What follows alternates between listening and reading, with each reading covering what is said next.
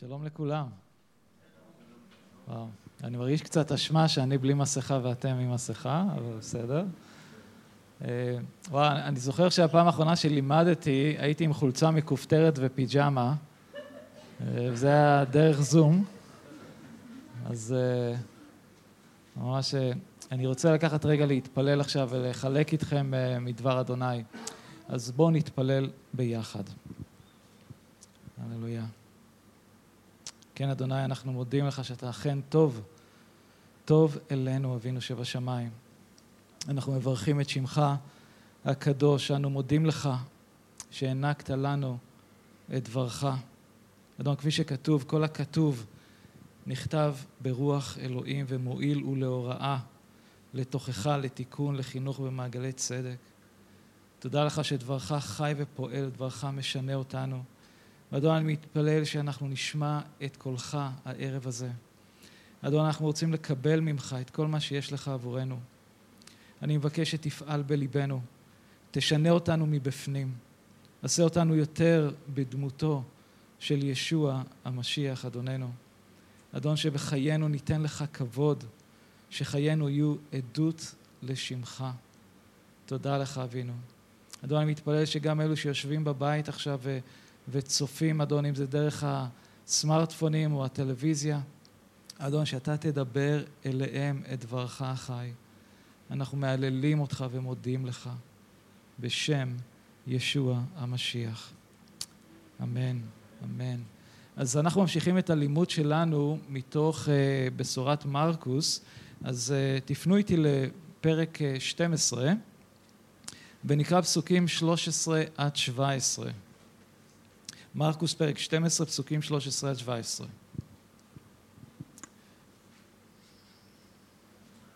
שלחו אליו מאנשי הפרושים ומחסידי בית אורדוס ללכוד אותו בדברו. באו ואמרו לו, רבי, אנחנו יודעים שאתה איש אמת, ואינך חושש מאיש, שכן אינך נושא פנים לאנשים, אלא מורה אתה את דרך האלוהים על פי האמת. האם מותר לתת מס לקיסר או לא? האם עלינו לתת או לא לתת? הואיל והכיר את צביעותם, אמר להם, למה אתם מנסים אותי? הביאו לי דינר ואראה. הביאו לו והוא שאל אותם, של מי הדמות הזאת והכתובת? השיבו לו, של הקיסר. אמר להם ישוע, את אשר לקיסר תנו לקיסר, ואת אשר לאלוהים לאלוהים. הם השתוממו עליו. אז אם אתם זוכרים שלמדנו אה, על פעמים נוספות שבהם הממסד הדתי של אותה תקופה ניסה להכשיל את ישוע. הם באו אליו עם כל מיני שאלות בניסיון באמת להפיל אותו בדברים ש, שהוא יאמר או דברים שהוא יעשה. ואנחנו יודעים שהם לא הצליחו. ופה אנחנו רואים שהם באים בדרך יותר מתוחכמת. יש כאן נציגים של שתי קבוצות, יש כאן את הפרושים ויש את חסידי בית הורדוס. וכתוב לנו שהם באו ללכוד את ישוע בדברו, זו הייתה המטרה שלהם. והמילה הזאת ללכוד היא בעצם להציב מלכודת. זה כמו ששמים מלכודת לבעלי חיים. אנחנו רואים כאן ברית בין שתי קבוצות שבדרך כלל הם לא היו מתחברים ביחד. יש לנו את הפרושים, יש לנו את חסידי בית אורדוס. הפרושים בעצמם הם היו קבוצה ביהדות שהם היו יותר קרובים לעם הפשוט. הם היו יותר אה, אלה שמפרשים את דבר אדוני, הם האמינו שבמעמד הר סיני התורה שבעל פה ניתנה לה. ואז הם היו לוקחים אה, את אה, דבר אדוני וממש שמים על זה כל מיני הלכות ו... הם היו מתאימים את עצמם לתקופה, לכל תקופה. ולמעשה היהדות האורתודוקסית שיש לנו בימינו מבוססת על היהדות של הפרושים. ואז יש לנו את חסידי בית הורדוס. הם לא היו כאלה חזקים מבחינת, מבחינה דתית. הם היו יותר הליברלים, אלו היו יותר מקורבים לקיסר, חסידי בית הורדוס. כלומר, הורדוס, אתם יודעים, אתם יודעים עליו, הוא אומרים שהיה חצי יהודי, אה, הוא, הוא, הרומאים שמו אותו כאחד שישלוט באזור הזה, אז מי שהיה קרוב אליו בעצם היה נהנה מכל מיני זכויות אז הם היו קבוצה שגם, הייתי אומר, לא היו אהובים במיוחד על העם. הם היו בהתנגשות אחד עם השני, הפרושים וחסידי בית הורדוס. וכאן אנחנו רואים אותם בברית אחד עם השני. שתי קבוצות עם השקפות ואמונות שונות. ולמעשה אנחנו רואים שהייחוד הזה בין הפרושים לבין חסידי בית הורדוס נוצר ביום השבת. יש את הסיפור שישוע היה בבית הכנסת ושם היה איש שכתוב שידו הייתה יבשה, הוא היה חולה ביד שלו והם הסתכלו לראות אם ישוע ירפא בשבת וכאשר ישוע ריפא את אותו בחור כתוב לנו, זה מופיע במרקוס ג' פסוק שש כתוב יצאו הפרושים ומיד טיכסו עליו עצה עם חסידי בית הורדוס כיצד להכחיד אותו. הם הסתכלו על ישוע והם אמרו לעצמם אנחנו חייבים למצוא דרך להכחיד אותו, להסיר אותו. הוא גורם לנו לצרות, לבעיות. ודרך אגב אנחנו לא צריכים אה, להיות מופתעים כאשר אנחנו נראה בריתות נוצרות נגד המאמינים בישוע גם בימים שלנו. אני יודע שיש כאלו שיותר מתחברים מבחינת הממשלה לצד השמאלי, בגלל שהם כאילו יותר ליברליים, הם יותר בעד המאמינים, אבל אני רוצה שתדעו שיבואו זמנים שגם הדתיים וגם השמאל יהיו בברית אחד נגד המאמינים ובעצם יחוקקו חוקים נגד המאמינים. כשזה קשור לאמונה, למאמינים, פתאום נוצרים כל מיני בריתות שכלפי אנשים אחרים זה לא היה קורה. אנחנו רואים את זה גם כלפי עם ישראל. יום אחד אנחנו יודעים, באחרית הימים, העמים בעצם יהיו בברית אחד נגד ישראל. בשונה מהפעמים האחרות שבהם אה, ניסו את ישוע, אנחנו רואים כאן שהם באים בצורה, בצורה מאוד מתוחכמת. הם באים פה במילות חנופה. שימו לב מה הם אמרו. רבי, איש אמת, לא מפחד, לא נושא פנים, מורה אמת. תראו איזה התחלה של דברים טובים. נכון, לפעמים אתם, יש את החשדנות הזו שבא מישהו ואומר לכם המון דברים טובים, אבל אתם מחכים כזה, אתם אומרים, רגע, מה באמת מאחורי זה? למה הוא באמת, אה, הם אומרים לי את כל הדברים הטובים האלה? כנראה איזה משהו שם. אבל הם כנראה עדיין לא הבינו מי עומד מולם. המשיח, אדון האדונים ומלך המלכים, שיודע את המחשבות שלהם ויודע את מה שנמצא בלב שלהם. כתוב לנו, הואיל והכיר את צבאותם, אמר להם, למה אתם מנסים אותי? הם באו ממש בתחפושת של דו-פרצופיות. זה אחד שלא מראה את האופי האמיתי, אחד שמעמיד אה, פנים. זה מישהו שבעצם הצביעות קשורה למילה צבע, שאתה יכול לקחת איזה משהו שנראה מגעיל, אתה פשוט תשים עליו צבע, הוא נראה טוב, אבל אתה יודע שמאחורי הצבע יש שם חלודה ויש אה, לכלוך. וזה בדיוק מה שהם עשו, אותם חסידי בית הורדוס ואותם פרושים. הם באו בכל מיני מילים יפות, אבל המטרה שלהם הייתה ללכוד את ישוע בדברו.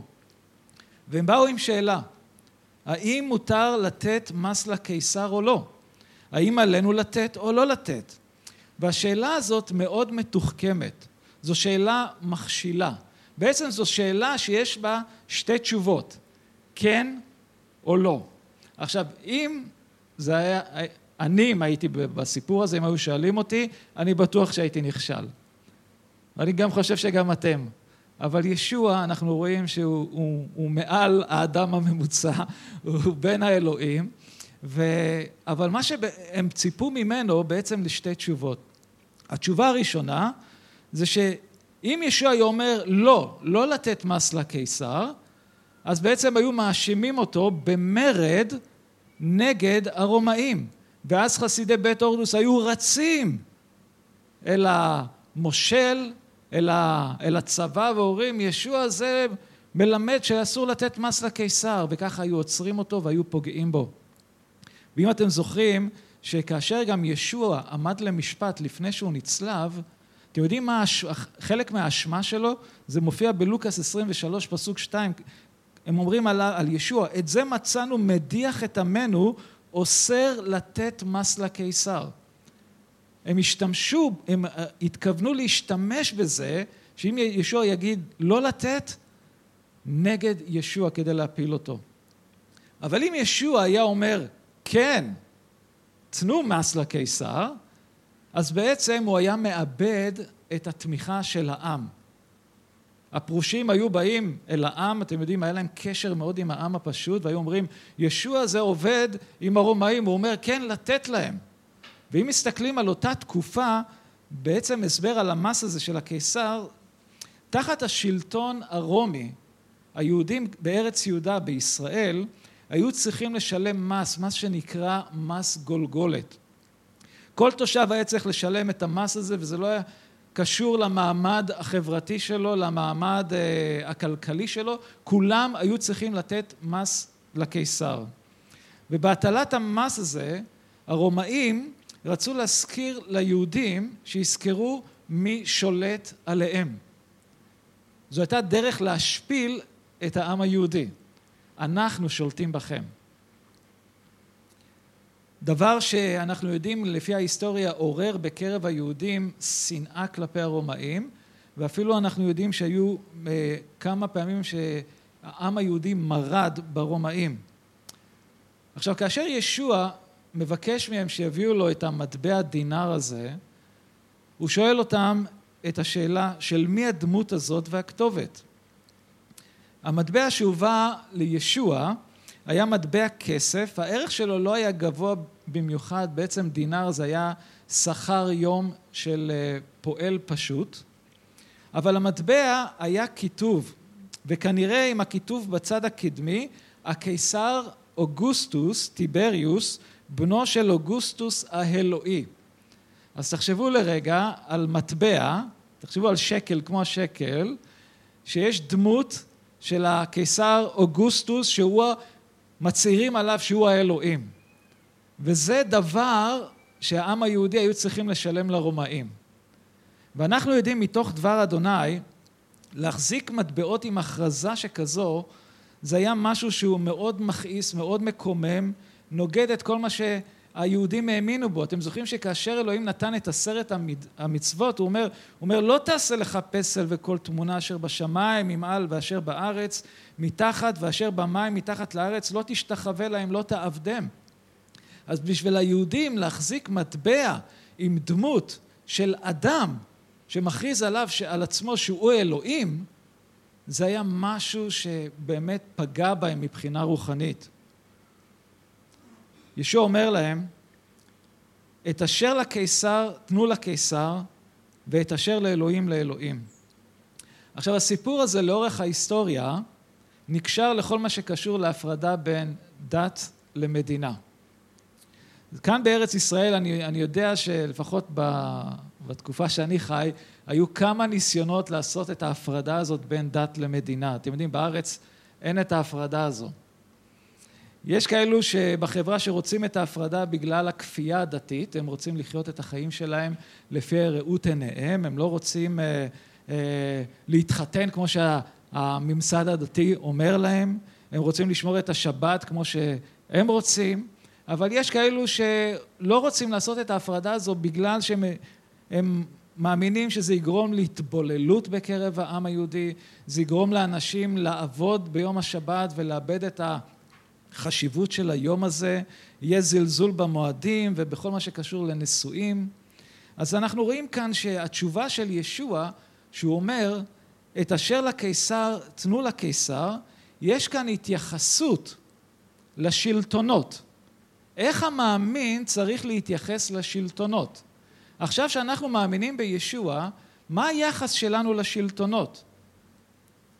כל מדינה שאנחנו נלך אליה, שם יהיו מיסים. לא משנה איפה.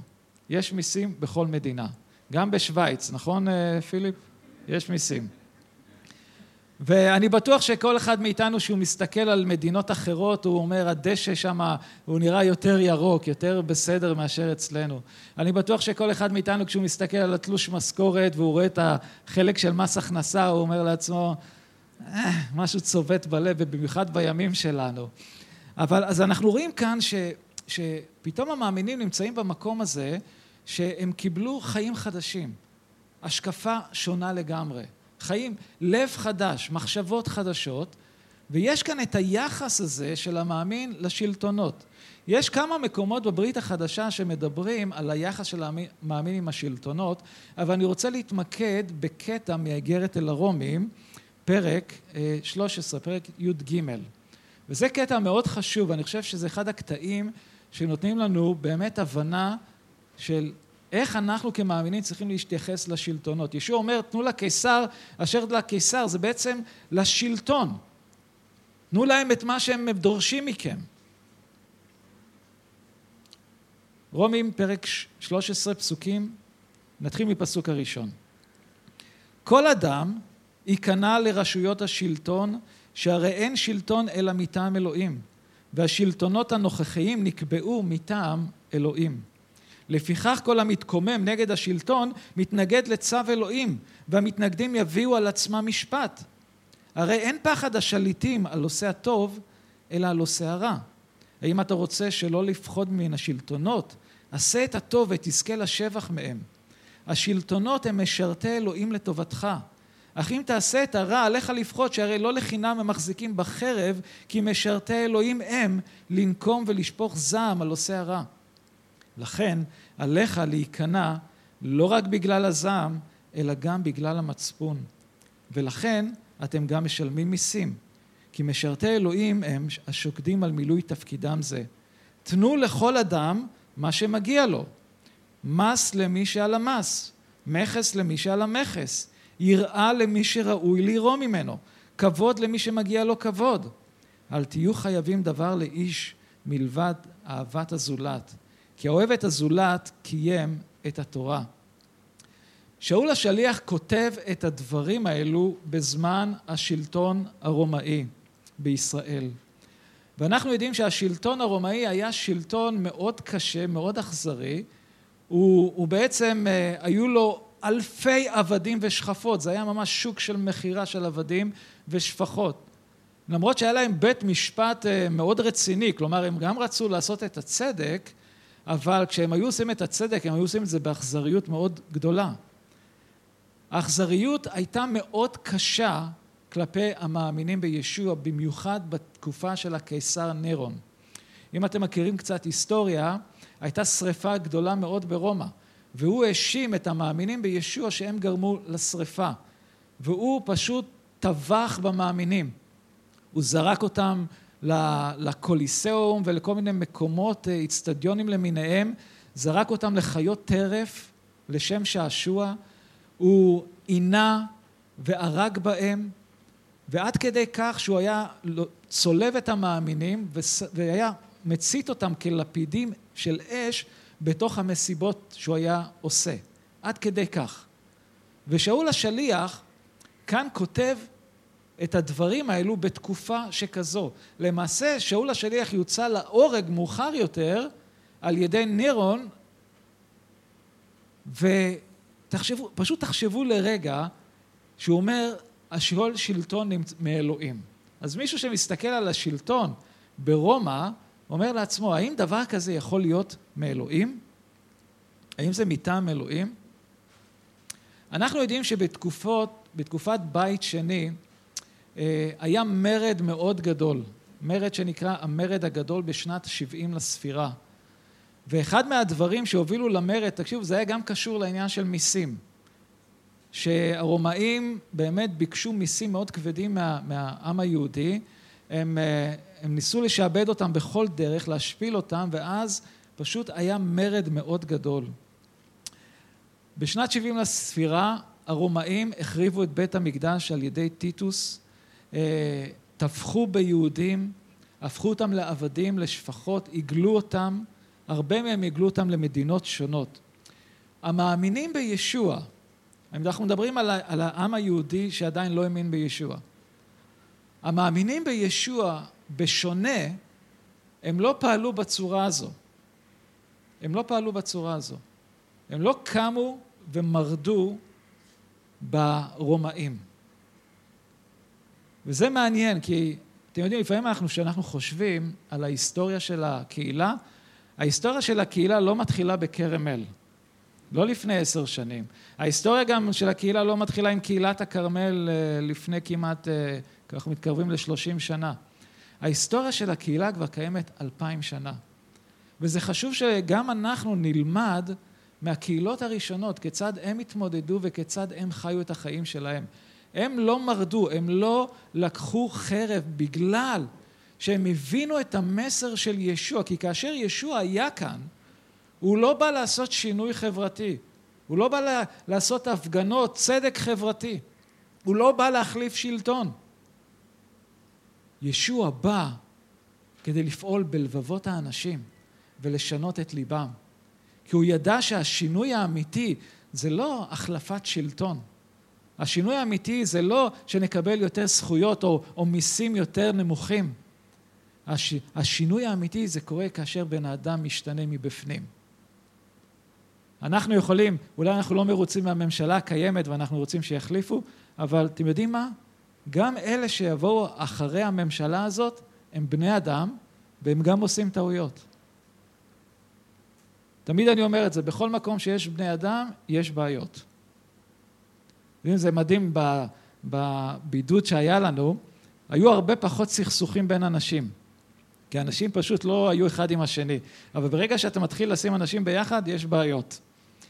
אז כשאנחנו חושבים על השלטון, על מנהיגים, על ראשי ממשלות, אנחנו בתור מאמינים, אנחנו צריכים להיזהר שאנחנו לא נכנסים לפינה הזו, שאם פתאום תוצאות הבחירות לא היו בדיוק כמו שרצינו, אז אנחנו נכנסים לסוג של דיכאון, של כעס, למה זה קורה? תקשיבו, אנחנו לא, לא שייכים לחלק הזה. ותכף אנחנו נראה. הוא אומר כאן, בעצם בקטע שקראנו, יש דרישות מהאזרח להיכנע לרשויות השלטון, לא להתנגד להם, לעשות את הטוב, לשלם מיסים, חבר'ה, לשלם מיסים, לירום ממי שצריך, לתת כבוד למנהיגים. אז עכשיו אנחנו כן נקראנו להישמע לחוקים, להיכנע לרשויות. עכשיו, יש רגעים, יש מצבים שבהם אנחנו לא מחויבים.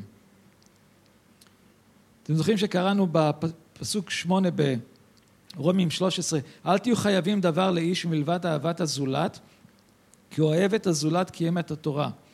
עכשיו, עבור המאמין בישוע ישנם מצבים שבהם הוא לא חייב להיכנע לרשויות, כאשר הם מצווים על המאמינים לעשות דברים שהם נגד האמונה, נגד האמונה שלנו.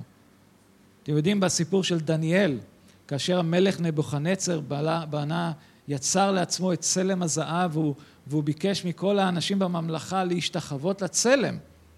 אתם זוכרים מה אה, שדרך, מישך ועד בן נגו, שלושת החברים של דניאל, הם אמרו, הוא אומר, דע לך המלך כי את אלוהיך לא נעבוד ולצלם הזהב שהקימותה לא נשתחווה.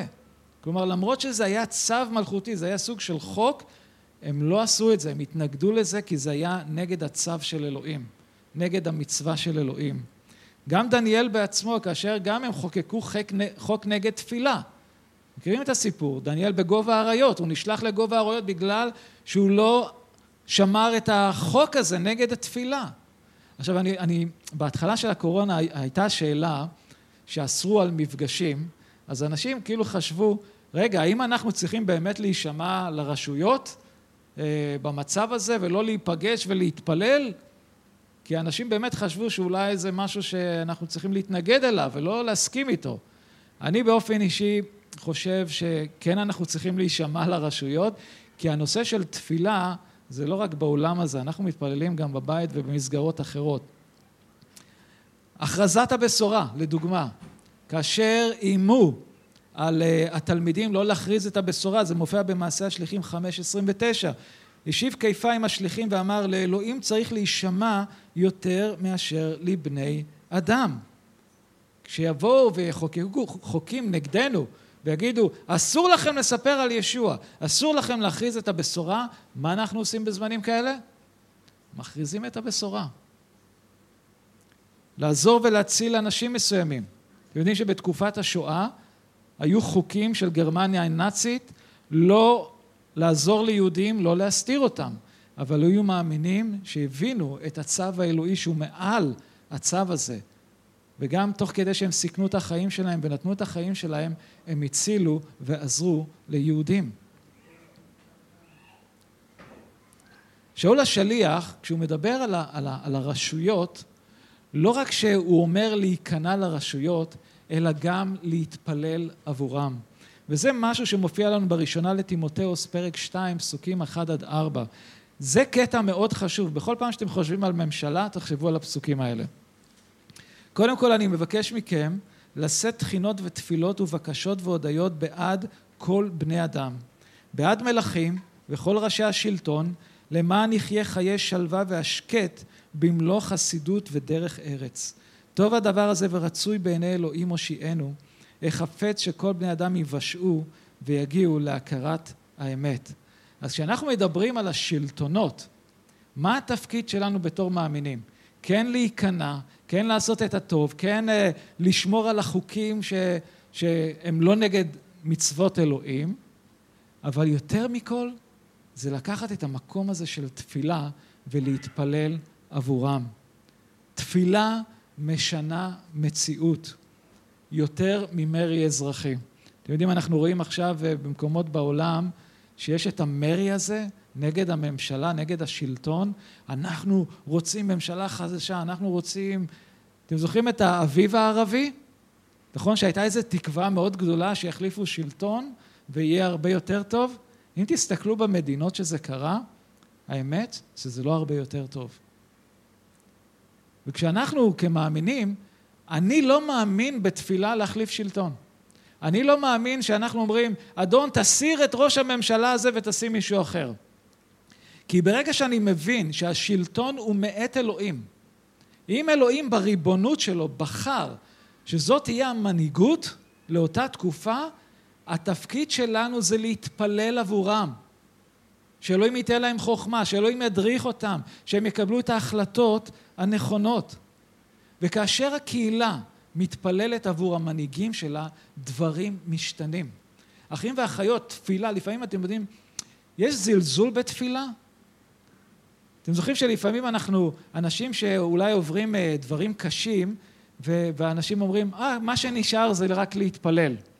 נכון שזה מוריד את התפילה כזה למקום כזה? כאילו, ניסינו את כל הדברים החשובים, אבל מה שנשאר זה רק להתפלל. זה לא גישה נכונה. תפילה משנה מציאות. אחים ואחיות, אני רוצה לעודד אתכם שלא משנה מה אתם, אפילו באופן אישי, עוברים עכשיו בחיים שלכם, המקום שהדברים ישתנו זה יהיה במקום הזה של תפילה. בימים האחרונים אה, אה, ככה נחשפתי, ואני ידעתי על זה בעבר, על, אה, על איש אלוהים בשם אבן רוברטס ב-1904 בווילס, נכון זה נקרא?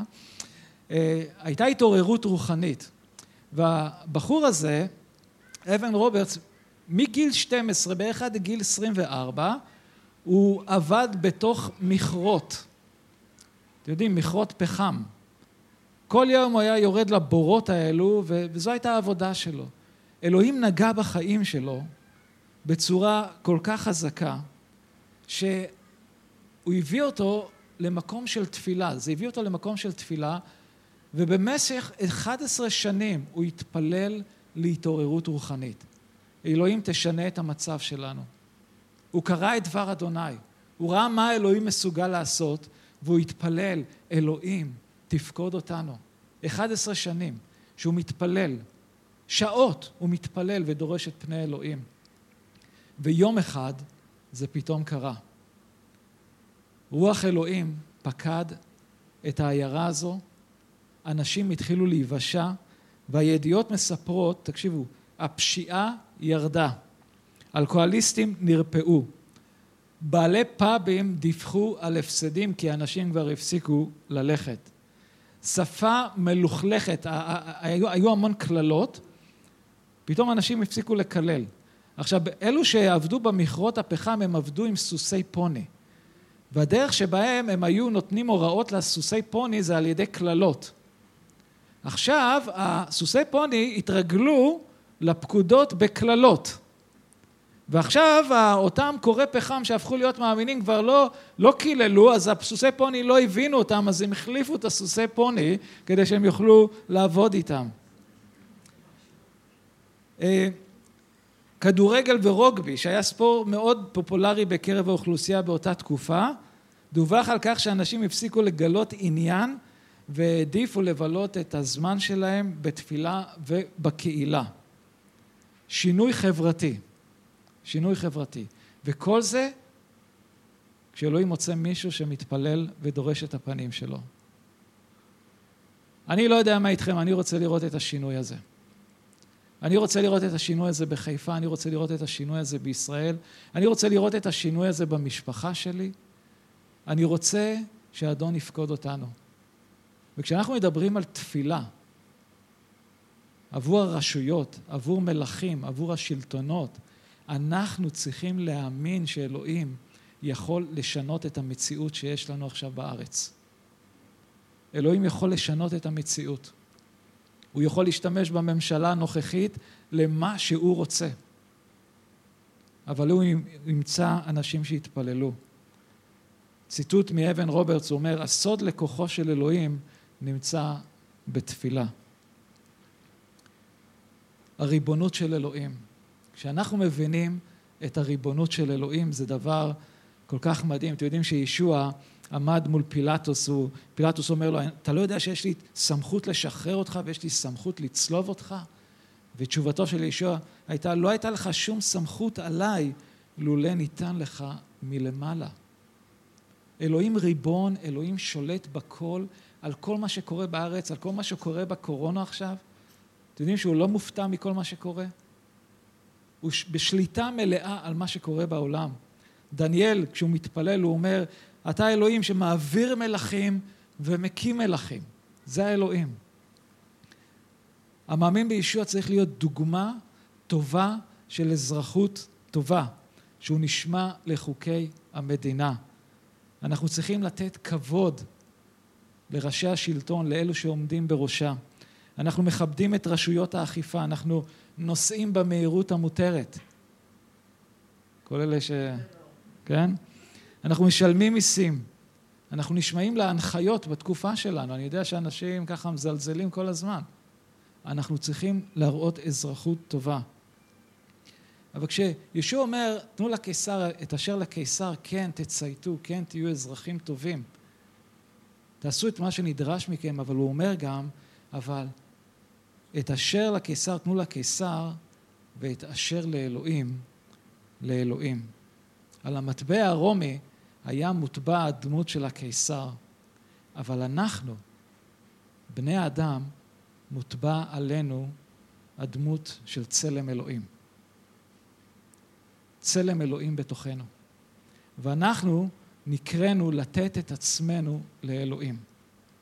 אתם יודעים, באגרת אל הרומים 12 הוא אומר, הוא אומר, בגלל רחמי אלוהים אני מבקש שתציגו את גופכם קורבן חי וקדוש לפני אלוהים. ישוע כשהוא מת על הצלב, כתוב שהוא קנה אותנו בדמו, אנחנו שייכים לו. החותם שלו נמצא עלינו. אנחנו שייכים לאלוהים.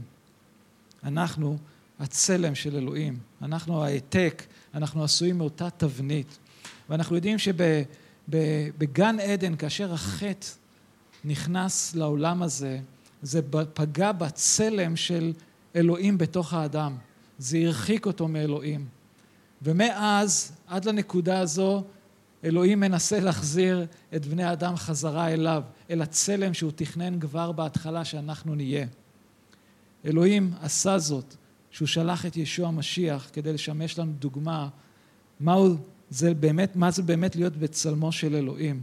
הוא ימות על הצלב כקורבן לכפר על חטאינו ויקום לתחייה כדי להצדיקנו. יש את הפסוק מהאיגרת על הקולוסים, הפסוקים, פרק א', 13 ו-15.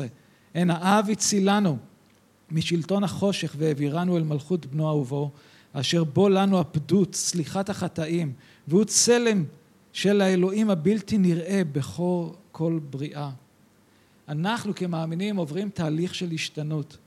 הדבר הראשון שאנחנו חווים כמובן זה הלידה החדשה, אבל אחר כך אנחנו עוברים את התהליך הזה של השינוי הפנימי. ואני חייב להדגיש את המילה הזו תהליך, כי זה לא משהו שקורה ביום אחד. תהליך שאנחנו משתנים. בקולוסים הוא ממשיך, הוא אומר בפרק ג' פסוקים תשע ועשר, הוא אומר אל תשקרו איש לרעהו שכן פשטתם את האדם הישן עם מעשיו ולבשתם את האדם החדש ההולך ומתחדש בדעת, בדעת לפי צלם בוראו. ברומים 12-2 הוא אומר ואל תדמו לעולם הזה כי אם ישתנו על ידי התחדשות הדעת כדי שתבחינו מהו רצון אלוהים, מהו הטוב והרצוי והמושלם בעיניו. אל תדמו לעולם הזה. אל תנסו להיות דומים לעולם הזה. אנחנו נבראנו בצלם אלוהים. החותם של אלוהים נמצא עלינו. אנחנו צריכים לתת לאלוהים את מה שלאלוהים, ובעצם זה לתת את עצמנו אליו. המילה הזאת אה, שהוא אומר אל תדמו, זה בעצם אל תיתנו לעולם לעצב אתכם להיות בדמות שלו. אל תיתנו לעולם לעצב אתכם בדמות שלו. תנו לאלוהים לעצב אתכם להיות מה שאתם נבראתם להיות. ואני יודע שאנחנו, כל אחד מאיתנו, בעולם הזה, ואנחנו רואים את הדברים שאנחנו חווים, ובאמת העולם תמיד מנסה לעצב אותנו, תמיד יש אופנות חדשות, נכון? תמיד זה משהו חדש. עכשיו יש את האופנה של הסקנים, כמה גברים הם המון סקנים, אה, המון אנשים עם סקיני ג'ינס, נכון?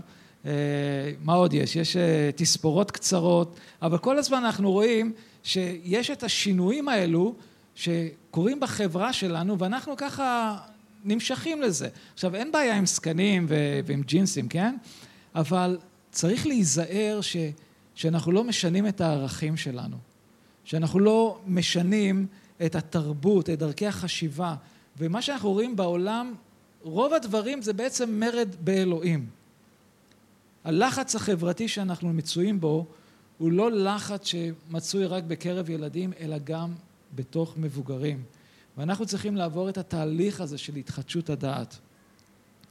באיגרת אל האפסים, פרק 4, פסוקים 22 ו-23, הוא אומר, כתוב לנו, שעליכם לפשוט את האדם הישן, אשר התנהגותכם הראשונה כרוכה עמו, והוא נשחט בתאוות מטעות, ולהתחדש התחדשות רוחנית בשכלכם. לפשוט את האדם הישן. אנחנו עכשיו לובשים את האדם החדש, להתחדש התחדשות רוחנית. האדם הישן זה היה זה אותו אחד לפני שהגענו לאמונה. אני זוכר את עצמי טוב מאוד לפני שהייתי מאמין בישוע. הייתי מקלל, חשבתי מחשבות רעות, צחקתי על אנשים, היו בי דעות קדומות, שיקרתי, גנבתי, שנאתי, הרשימה ארוכה. וכאשר ישוע בחסד שלו הושיע אותי, דברים התחילו להשתנות בחיים שלי. פתאום הפסקתי לקלל, פתאום הפסקתי לצחוק על אנשים, פתאום אה, היה חשוב לי להגיד את האמת, היה חשוב לי לעשות את הדברים שאלוהים קרא לי לעשות, להיות מי שאני אמור להיות באלוהים. זה היה תהליך של השתנות שחוויתי. החותם של אלוהים היה על החיים שלי. וכאשר ישוע השיע אותי, זה, תקשיבו, זה הצעד הראשון, אבל ההתמסרות הזו לאלוהים, אלוהים תשנה אותי, תשנה אותי. ואני רוצה להגיד לכם, אחים ואחיות, כן, תודה לאל על הישועה שלנו. חווינו ישועה כל כך נפלאה, אבל אם אנחנו באמת רוצים לחוות את מלוא הברכות של אלוהים בחיים שלנו על פני האדמה, אנחנו חייבים להיכנס לתהליך הזה של השתנות, להשתנות, להתקרב לאלוהים. אלוהים, תעשה אותי יותר בצלמך, תשנה אותי. וכשאלוהים פוגש אנשים כאלו שרוצים להשתנות, אנשים שרוצים להיות יותר כמוהו, אנשים שלמרות שהם נכשלים, הם אומרים לא, אני אמשיך, אני, אדון, אני לא אעזוב אותך עד שתברך אותי, עד שאתה תשנה אותי. אלו הלבבות שאלוהים מחפש. ומי ייתן שהוא ימצא את זה בתוכנו. האש הצורפת והמתארת של אלוהים תמיד נמצאת ואנחנו צריכים לרוץ אל האש הזו. בשנייה אל הקורינתים, פרק שלוש, פסוק שמונה עשרה, כתוב לנו, אבל אנחנו, כולנו, בפנים מגולים רואים במראה, במראה את כבוד האדון ונהפכים לאותו צלם מכבוד אל כבוד, כמו מיד האדון הרוח. ומילים אלו מתייחסות לחוויה של משה כשהיה על הר סיני, אם אתם זוכרים, הפנים שלו קרנו מאור, וכשהוא בא אל העם הם לא יכלו להסתכל עליו אז הוא שם מסווה, אבל כשהוא היה בנוכחות של אלוהים הוא הסיר את המסווה. עכשיו זה מצחיק שאתם עכשיו עם המסווה הזה. אבל, אבל כשהוא היה, בא לנוכחות של אלוהים הוא הסיר את המסווה. ואנחנו כמאמינים שנושעו בחסד, יש לנו את הגישה אל הנוכחות של אלוהים, אל הכבוד של אלוהים, בלי המסווה הזה. אנחנו יכולים לראות את האדון, ובא, וכשאנחנו בנוכחות שלו, אנחנו משתנים. מה כתוב לנו? אנחנו נהפכים, לא, נהפכים לאותו צלם מכבוד אל כבוד. איפה אנחנו משתנים? בנוכחות של אלוהים. לכן כאשר אנחנו נמצאים במקום הזה של תפילה ואנחנו מבקשים, אדון תשנה אותי, שם השינוי קורה בנוכחות של אלוהים. פתאום דבר שנאבקת איתו, פתאום הרגל שהיה לך, אתה מקבל ניצחון עליו. אנחנו צריכים לבוא יותר לאלוהים, מכבוד אל כבוד. אז אני רוצה ככה לסיים עם המילים שישוע אמר, את אשר לקיסר תנו לקיסר, ואת אשר לאלוהים לאלוהים. על כל בני אדם מוטבע הדמות, הצלם של אלוהים. על כל בני אדם. כולנו נבראנו בצלם, יהודים, גויים, לא משנה מאיפה באת. כולנו נבראנו בצלם אלוהים.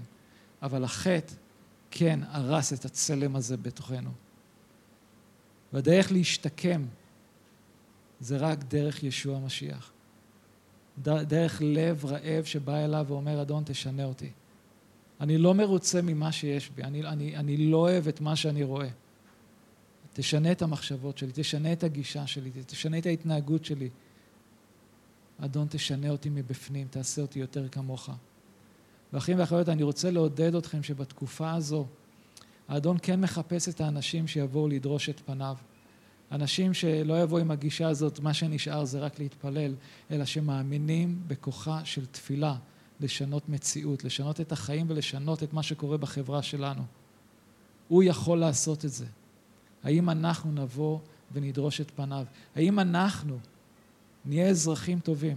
ושתבינו, שתבינו, הקהילה הראשונה במאות הראשונות, עם כל הסבל שהם עברו, עם כל הרדיפות הקשות שהם עברו, הם התמקדו בדבר אחד, וזה בישוע.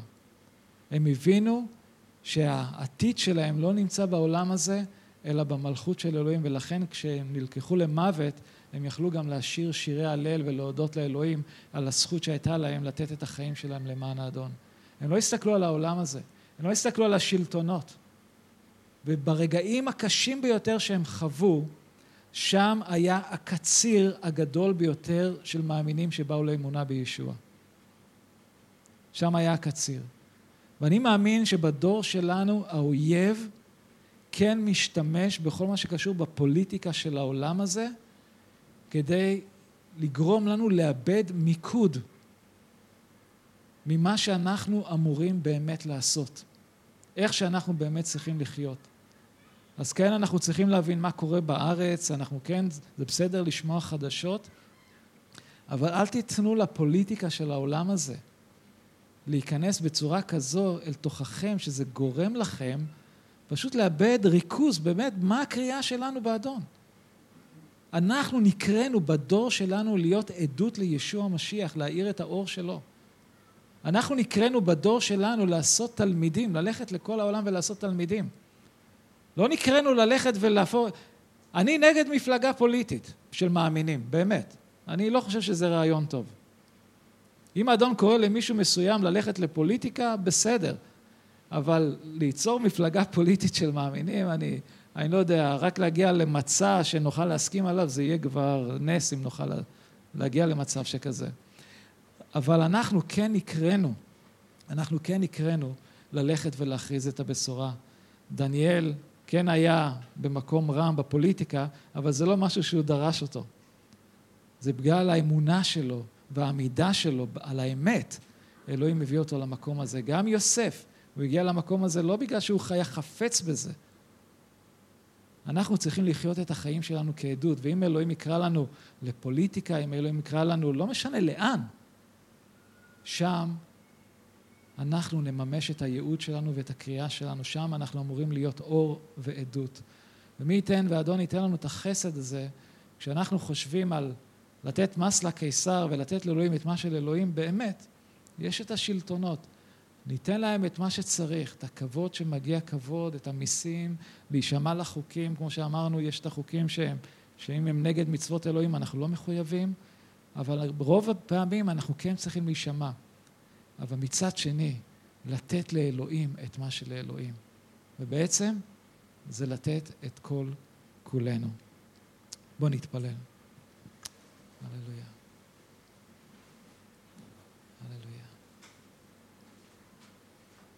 אדון, אני יודע שהדברים האלו הם אה, דברים מאתגרים וקשים אולי להבנה, קשים לעיכול. אבל אנחנו מודים לך על, על הדוגמה והמופת שיש לנו בקהילות הראשונות. אבא, שהבינו את הקריאה שלהם בדור שלהם. ולמרות כל הקושי, למרות כל הרדיפות, כל הסבל שהם עברו, אתה השתמשת בהם להיות עדות לשמך. ואדון, אני מתפלל שבדור שלנו, שאנחנו גם נוכל להיות עדות שכזו. אדון, שאנחנו ניתן לשלטונות את מה שמגיע לשלטונות, שנהיה עדות טובה, אבא, שנראה אזרחות טובה, שנעשה את הטוב, אדון, שנחיה בשלום עד כמה שזה בידינו, שנראה את האהבה שלך, שלא נהיה חייבים דבר לאיש חוץ מהאהבה שלך.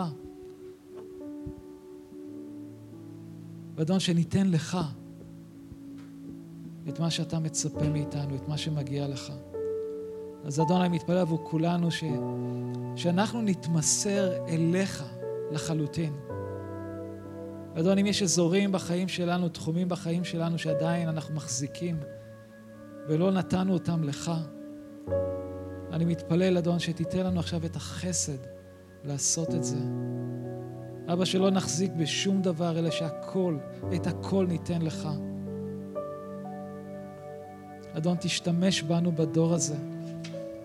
תודה לך שבחרת בבחור צעיר כמו אבן רוברטס, בחור פשוט, בלי השכלה, אבל הייתה להבה בליבו לראות אותך פועל בדור שלו. הוא רצה, אדון, לראות אותך פועל. הוא האמין שאתה יכול לעשות את זה. הוא האמין בכוח של תפילה. אדון, תן לנו את האמונה הזו, אדון. להאמין שבדור שלנו, דרך תפילה, הדברים כן יכולים להשתנות. אנחנו כן יכולים לראות התעוררות רוחנית כאן בעיר חיפה.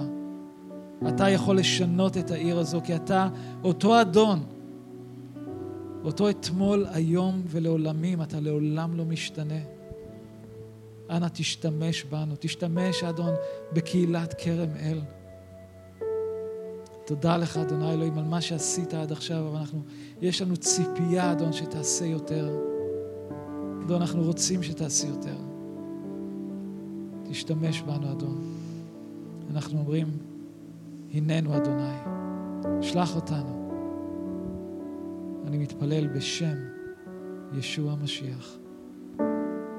אמן.